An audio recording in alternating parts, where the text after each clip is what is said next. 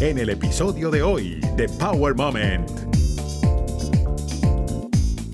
O sea, yo no tengo ni idea de las vidas que tienen los miles de personas que vienen cada semana, pero sí que tengo una idea de que todo el mundo siente una vez está ahí adentro, se siente transportado. Una vez dentro allí, soy como una niña otra vez. Y tener la sensación de que eres un niño, de que te puedes reír, de que te sientes seguro, de que no pasa nada, tienes tres horas allí para olvidarte de problemas, facturas, trabajo, niños, es perfecto, es, estáis en muy buenas manos. Y si no cuidamos estas cosas, veo que los artistas se van, se mudan a otras ciudades, a otros estados.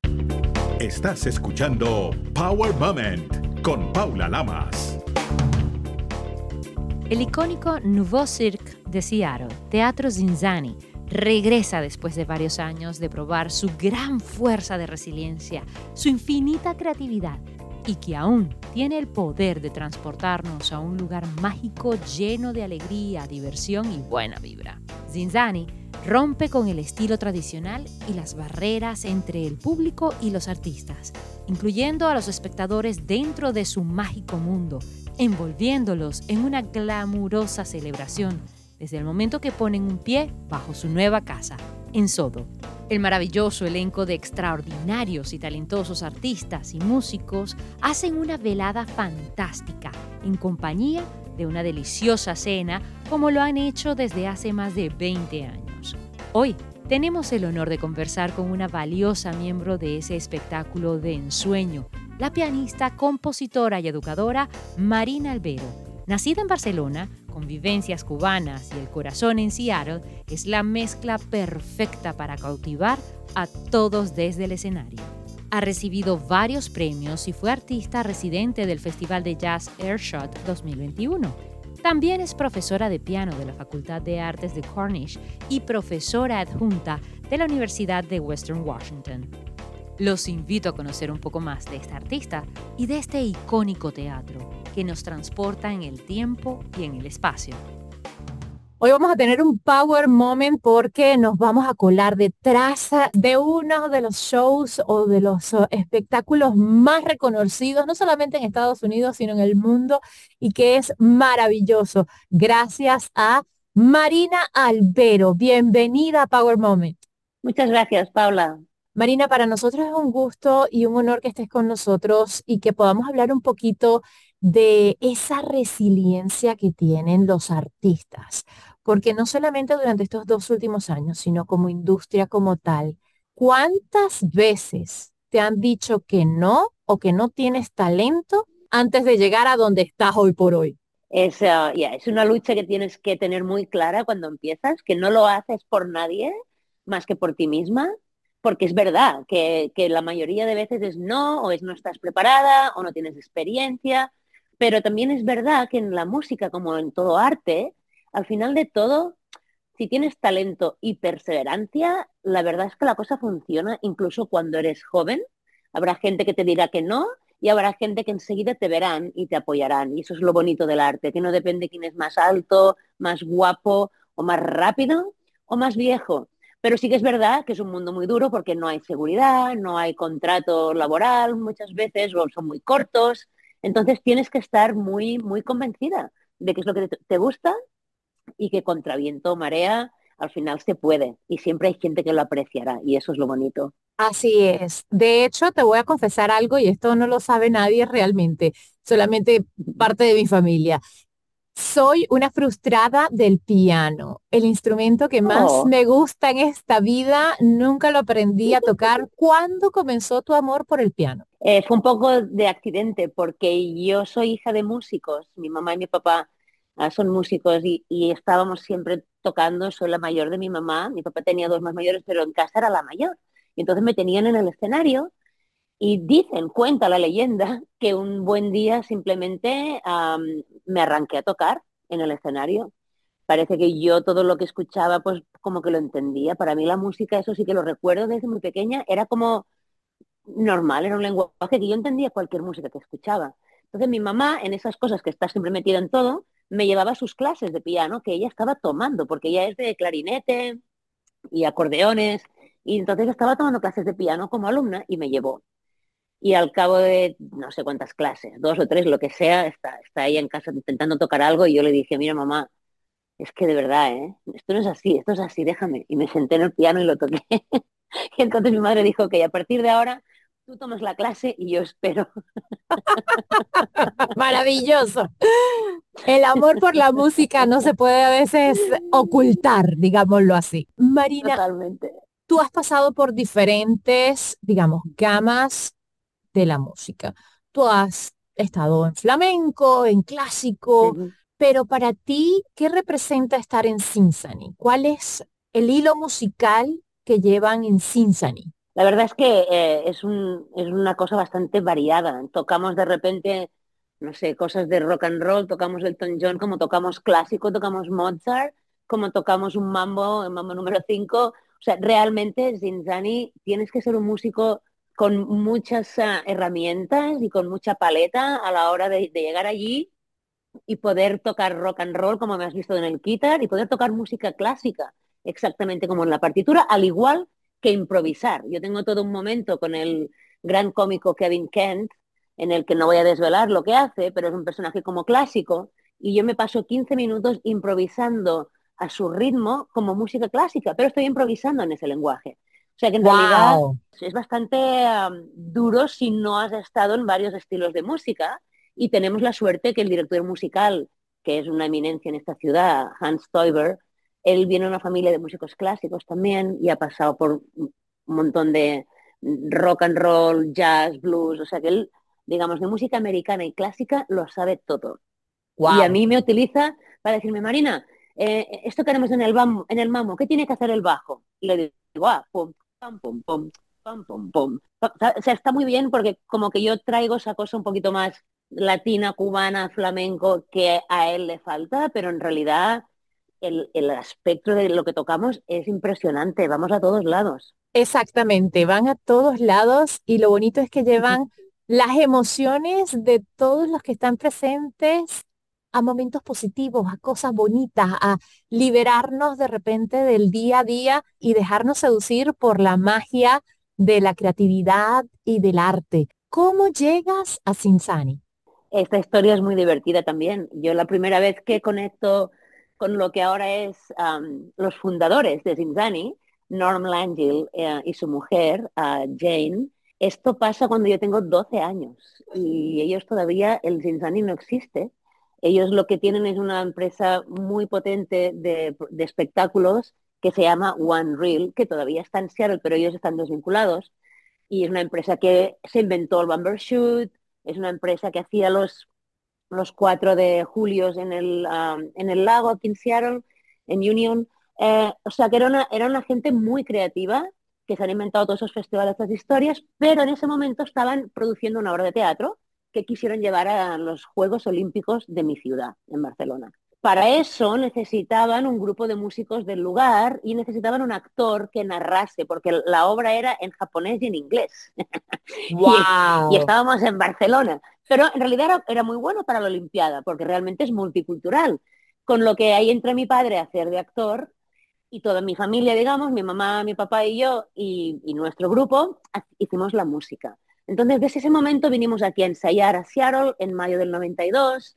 Yo me compré un salterio en, um, Dusty Strings en Fremont. Enamorada de la ciudad, vine en mayo, hacía sol, fue una cosa impresionante. Nos trataron súper bien. Um, nos hicimos como familia, luego vinieron a España, hicimos el show, estuvimos un mes juntos en España. Y desde allí pues, fui volviendo a Seattle a comprarme un salterio más grande, los venía a visitar, me quedaba en su casa. Y me dice Norm un ¿te acuerdas en las Olimpiadas que, que, vi aquel espectáculo en una tienda preciosa? Y digo, sí. Dice, me la estoy trayendo a Seattle y voy a empezar un show. Y digo, no me digas. Sí, sí. O sea, que él encontró la tienda esa tan bonita que teníamos, lo que tenemos, pero que ahora está guardadita, la encontró en Barcelona 92. Y es donde primero trabajo con ellos. O sea, que una relación de más de 25 años, casi familiar. Por casualidad, en el 98, cuando empezaron, yo estaba aquí, buscando mi salterio más grande, mi Hammered Dulcimer. Así que estoy como emocionalmente y históricamente ligada a toda la evolución. Pero es que para mí son familia y desde que me mudé a Seattle en 2014-15, ah, ha sido un sitio que siempre, una vez al año por lo menos, estoy todo un show, tres, cuatro meses con ellos, porque para mí no hay un sentimiento más grande de familia. Todos los artistas, que además son de primerísima línea, son súper familiares, o sea, la relación que tenemos detrás de bambalinas es preciosa. Todo el mundo se abraza, todo el mundo se pregunta cómo está, todo el mundo es, oye, ¿has comido esto? ¿Has probado lo otro? No sé, hay una... no es un trabajo, ¿sabes? Es una familia. Y para mí, desde que empecé y conecté con esta gente, con, con la preciosa familia del Zinzani, fue mágico y familiar. Así que estoy ahí totalmente en casa, muy a gusto. ¡Qué maravilla! No tenía idea de esta historia tan preciosa y gracias por compartirla con nosotros porque creo que es tan importante de esas conexiones que a veces la vida nos da, seguirlas conservando porque mira a dónde nos puede llevar, ¿no? Uno no tiene a veces imaginación a dónde nos puede llevar la vida y esos pequeños momentos poderosos, como digo yo. Hay algo que cuando vine a Seattle por primera vez, me llevaron una noche a Cincinnati y ahí fue cuando conocí, digamos, esta carpa y estos actores y esta obra tan maravillosa. Venía del sur de la Florida, de Miami, y no existía esto allá. Esto no existe, de hecho. Me pareció tan mágico y dije, esto es como el Circo del Sol, pero estable, que tiene su casa, que tiene su identidad, que no está copiando a nadie. Y qué pena que no lo tengamos en todos los Estados Unidos, que la gente pueda copiarlo y que pueda tenerlo cada uno su propio Zinzani en casa. Quedé enamorada y de después cuando me mudé, ya tengo siete años acá, pues de tanto en tanto iba a ver los shows. El último recuerdo que fui aún estaban prácticamente enfrente del Palacio de la, de la Ópera y del Ballet, sí. acá, antes de que vendieran el terreno y toda la situación. Eso me ha hecho pensar por todo lo que ustedes han, pasado antes inclusive de la pandemia. Y digo, cuán resiliente son en Cinzani. ¿De dónde sacan esa fuerza para renacer de las cenizas? Eso la culpa más grande la tiene el fundador Norm Langell, que sigue, yo siempre le llamo un poco un soñador, ¿no? Porque se ha inventado algo de cero, como tú dices. Cuando a mí me dijo que lo habría, me dijo en el 98 que lo habría para seis meses, y han sido 25, 26 años, es como wow, ¿no? Yo creo que lo que empuja a Norm, una de las grandes cosas, primero que, que es eso, que es que su, su sueño, ¿no? Y que realmente lo ha llevado a cabo y eso es muy poderoso. Pero es que además él tiene un, sentimiento, un sentimiento muy grande de familia, es lo que yo veo. como, como la relación que tienen conmigo, no es solamente conmigo, la tienen también con, los trapecistas, la tienen también incluso con gente que ahora mismo no trabaja allí, que son artistas, siguen en contacto, siguen teniendo comidas con ellos. O sea, son, son muy, muy, muy familiares y tratan todo el proyecto como un sitio para que todos nosotros nos, podamos expresar.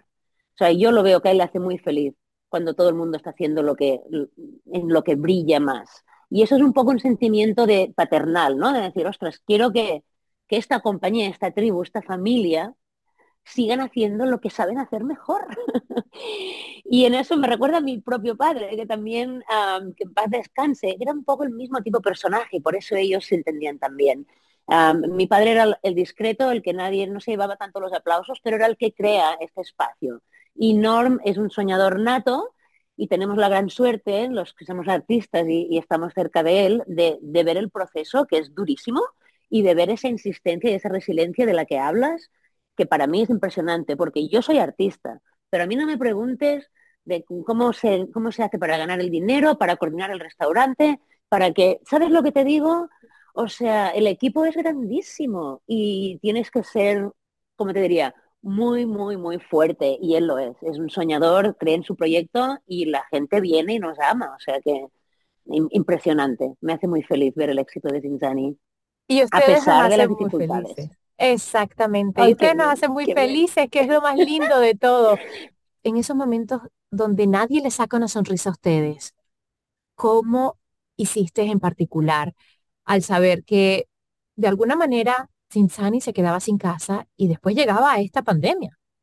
Bueno, yo es que eh, eh, ah, lo que tú has dicho, desde el año que fue en 2018, 19, cuando, 2018, cuando se cierra Mercer Street en Seattle, yo sí que tengo que decirte, y te lo digo en voz alta ahora que me escuchan, que yo estaba un poco decepcionada con la ciudad de Seattle, porque no vi que, no vi que desde la ciudad nos lanzasen ningún tipo de apoyo o de guía.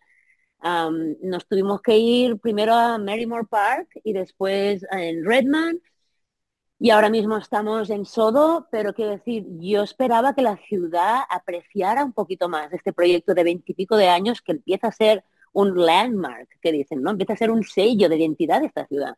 Y si no cuidamos estas cosas, lo que está pasando con Seattle desde que yo la conocí en el 92, incluso desde que me mudé aquí hace ocho años, veo que los artistas se van, se mudan a otras ciudades, a otros estados, y tenemos que vigilar un poquito, porque sería muy aburrido una ciudad sin, música en directo, una ciudad sin músicos locales, sin artistas locales. Y te voy a decir que se ha cerrado un montón de locales de jazz, como el Tulas, que estaba, el Calunas después, Vitos ah, se prendió fuego, no sabemos cuándo se podrá arreglar. ¿Qué más ha cerrado? O sea, ya ni me acuerdo, pero tenemos que ir con muchísimo cuidado porque nos estamos, estamos destruyendo el cultivo cultural de una ciudad que la gente venía aquí por eso. Y ahora solo viene gente aquí, pues sí, muy bien, a trabajar con contratos millonarios, que me parece muy bien si tomaran responsabilidad con respetar las artes, la comida, las sellas de identidad de esta ciudad, porque al final uno se va cuando no le va bien en un sitio y eso es lo que va a pasar. Y por eso te digo que me alegro mucho de que Zinzani siga, pero es la tozudez y la iniciativa y la insistencia de un equipo de dos o tres personas. No tienen ningún apoyo institucional que a mí me parece que tendrían que tenerlo, porque es una ciudad que ingresa mucho dinero, tiene muchas empresas y que se podría balancear, ¿no? Pero bueno, seguiremos intentándolo y ahí vamos. Y mientras la gente salga y nos vengáis a ver, nosotros seguiremos, independientemente, seguiremos. Y aquí tienes una casa para seguir hablando y seguir dando esa voz, alzar la voz para que la gente sepa, porque creo que mientras más se diga, más se hace visible.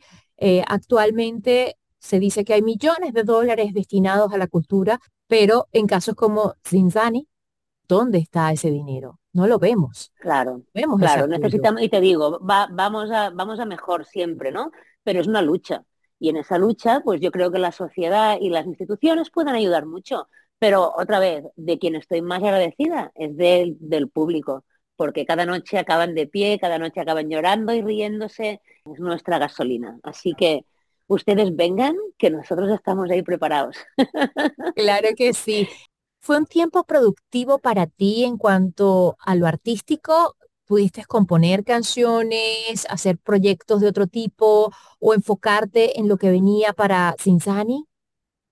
La pandemia, quieres decir, el tiempo de parón. Mira, la verdad es que yo esperaba escribir la sinfonía más larga de la historia, pero, pero ya sabes cómo es esto. Cuando tienes todo el tiempo del mundo dices, ay, ahora no, ahora no sé qué hacer, ahora no me sale. Fue difícil organizar mi mente a la situación, porque además había un problema de supervivencia, que es que yo tenía muchos huevitos en la canasta de, mi vida profesional en el escenario y de repente eso no había. Así que reciclarte un poquito, hacer más, yo siempre he dado muchas clases, pero claro, enfocarme más a eso y después sí que claro que escribí música, claro que hice, claro que incluso tomé cursos de otras cosas, hice lo mejor que pude, pero tengo que decirte la verdad, dar clases de música en Zoom es muy complicado, o sea, se hace, pero no pierde la mitad de la gracia. Y también te voy a decir, yo como músico es que necesito a mi gente, necesito a alguien que me escuche, si no, no. O sea, es un poco locura. O sea, ¿para qué estoy yo practicando? ¿Para qué estoy escribiendo música si no sé si alguien lo va a escuchar en la vida? Eh, para mí eso fue, fue duro. Así que estoy pletórica desde que volví a tocar con otros músicos en la misma habitación, el compartir, Paula. Es que los humanos somos de compartir y, la música y el arte es especialmente pierde sentido si no compartes, ¿sabes? Y, yo os he echado mucho de menos a todos. Para ti estar dentro de esa carpa o esa nueva casa que ahora tienen y compartir con estos compañeros en el escenario y que de alguna manera tienes una participación y se reconoce a los artistas, a los músicos. Claro ¿Qué significa para ti? Oh, mucho, porque además la música es muy fácil que esté en la parte de atrás, ¿no? En el ballet mismo los músicos están en un foso, se llama foso de la orquesta. y los músicos están tocando para ti en vivo y tú no los ves. Hay mucha gente que igual ni lo sabe, que en el ballet o en la ópera hay música en directo. O sea, eh, normalmente se destaca, pues eso, el baile, el, acto de circo o el cantante, la cantante. Lo De repente que la música... Exacto, y tiene mucho sentido, ¿eh? porque yo, yo no tengo ningún problema. Yo si hubiera querido estar delante de algo, me dedicaría a otra cosa, supongo. a mí no solo no me importa, a mí me encanta hacer de apoyo de los comediantes, por ejemplo, improvisar con ellos. Es que me lo paso genial. Y luego cuando me dan el momento y salgo al centro y me hago mi solo de quitar, me lo paso genial también. a mí me gusta todo, Paula. Y creo que la música es lo bonito, que a veces está como que no te das cuenta, pero incluso cuando no te das cuenta es súper importante, porque si la quitásemos no habría nada. Y a mí eso me gusta, ese poder que tenemos de manejar, como tú dices, las emociones así discretamente me encanta. Y de repente, pues sí, ponen el foco en el escenario o Ana sube por el trapecio con el violín. O sea, hay momentos en los que ves a los músicos fuera de ahí, pero nosotros, te digo una cosa, disfrutamos mucho y tenemos un montón de, de bromas musicales entre nosotros. Es, es todo, es toda una familia la banda, ¿sabes? Tenemos todo nuestro rollo por ahí. Y, me encanta, me encanta. Y eso se transmite, eso se transmite, ese buen rollo. A propósito, acabas de mencionar algo que era mi siguiente pregunta. ¿Te subirías al trapecio con tu guitarra y harías el, el número desde allá arriba? Yo sí, yo sí. A mí si me dan seguridad. te pongo una malla abajo.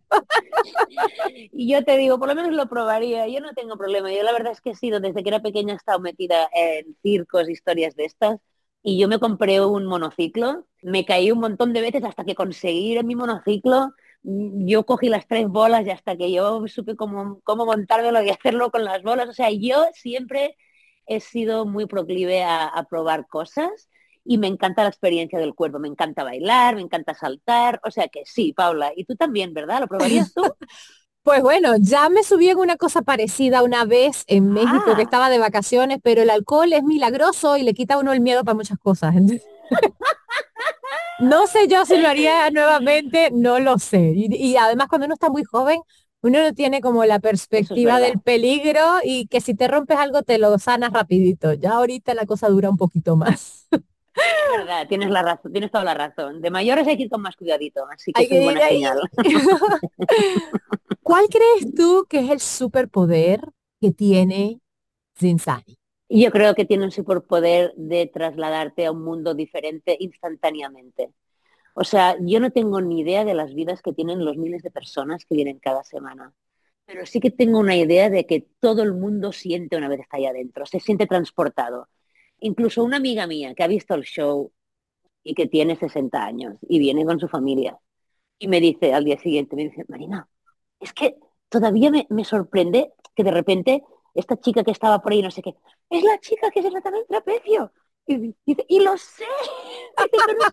una vez, una vez dentro allí, soy como una niña otra vez. Y, y tener la sensación de que eres un niño, de que te puedes reír, de que te sientes seguro, de que no pasa nada, tienes tres horas allí para olvidarte de problemas, facturas, trabajo, niños, es perfecto, es, es algo que, que te digo, lo conseguimos porque es muy mágico y hay mucha gente muy buena estáis en muy buenas manos. La gente viene ahí, se relaja y tenemos a 250 niños pasándoselo genial. Y nosotros también, ¿eh? te digo que nosotros nos convertimos en niños muy a menudo. Tenemos que tener un ojo porque estamos trabajando, pero yo me río cada noche. Es muy fuerte. Yo no sé cómo lo hacen o cómo lo hacemos, pero es que me sigo riendo de las mismas bromas. Es brutal, son buenísimos. Tú que estás desde, digamos, la raíz, desde hace muchísimo tiempo y conoces cada cosita, detalle importante de estos más de 20 años de este espectáculo tan maravilloso que como muy bien describiste ya es un ícono de Seattle y la gente lo reconoce como tal. ¿Cuál crees que ha sido el momento poderoso de Cincinnati? Bueno, yo creo que cuando empezaron fue muy potente porque era muy nuevo, ¿verdad? Y las cosas cuando son novedosas es como, ¡pum!